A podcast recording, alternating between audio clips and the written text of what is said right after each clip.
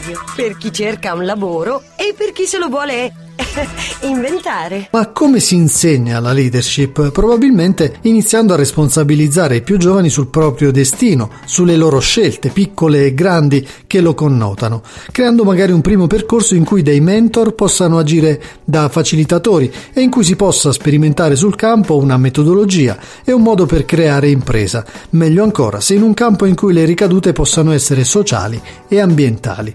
In Calabria c'è un'esperienza unica in questo genere di cui vi abbiamo già parlato su Lavoradio, che sta facendo tutto questo. Si chiama Giovani e Futuro Comune, è organizzata dall'associazione Goodwill, la città delle idee, e sostenuta da Talent Garden Cosenza, Fondazione Vodafone e Fondazione con il Sud. Siamo ormai allo snodo finale del progetto di questa seconda edizione.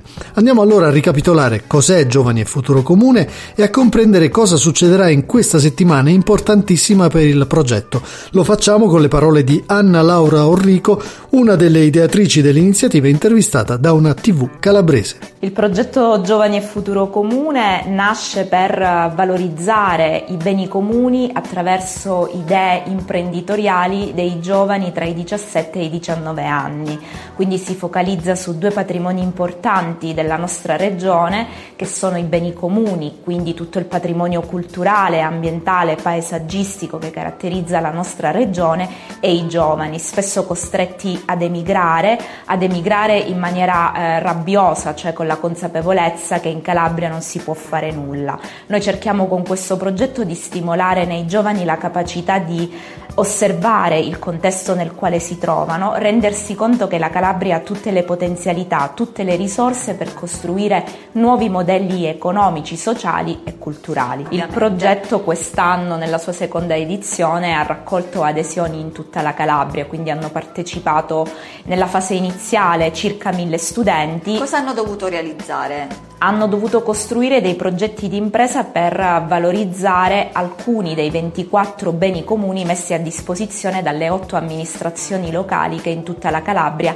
hanno aderito al progetto. Benissimo, ora questa fase finale quando si terrà e che cosa prevede? La business competition si terrà il 10 maggio presso l'auditorium Guarasci a Cosenza dalle 10 alle 13. In questa fase finale i 13 team, quindi 66 ragazzi che hanno superato le fasi precedenti di questo percorso presenteranno le loro idee di impresa per valorizzare i beni comuni selezionati. Da questa presentazione una commissione composta dalle due fondazioni che hanno sostenuto questo progetto, Fondazione Vodafone e Fondazione Con il Sud, verranno decretati 5 team vincitori che riceveranno ciascuno 30.000 euro per fare lo start-up di impresa per un budget complessivo di 150.000 euro che darà vita quindi a 5 nuove imprese imprese formate da giovani tra i 17 e i 19 anni che andranno a valorizzare altrettanti beni comuni del nostro territorio.